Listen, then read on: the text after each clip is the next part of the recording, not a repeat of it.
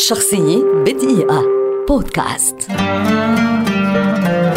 هاريسون فورد.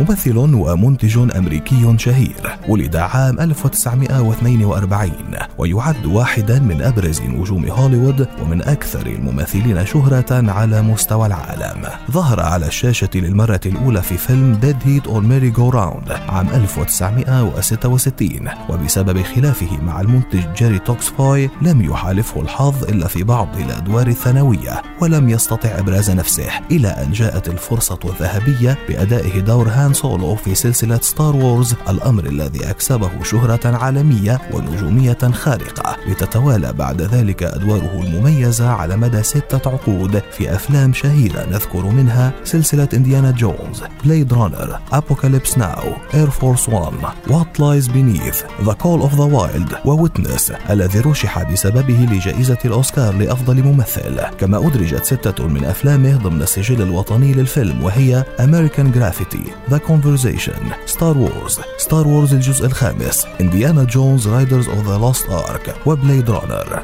عام 1997 حصل فورد على المرتبة الأولى في قائمة أفضل 100 نجم سينمائي على مر التاريخ التي أصدرتها مجلة إمباير وبحلول عام 2016 بلغ إجمالي مبيعات تذاكر أفلام فورد أكثر من 4.7 مليار دولار أمريكي في الولايات المتحدة وحدها مع أرباح عالمية تجاوزت الستة مليارات دولار. الأمر الذي جعل فورد صاحب أعلى إيرادات في مبيعات شباك التذاكر في الولايات المتحدة. شخصية بدقيقة. بودكاست.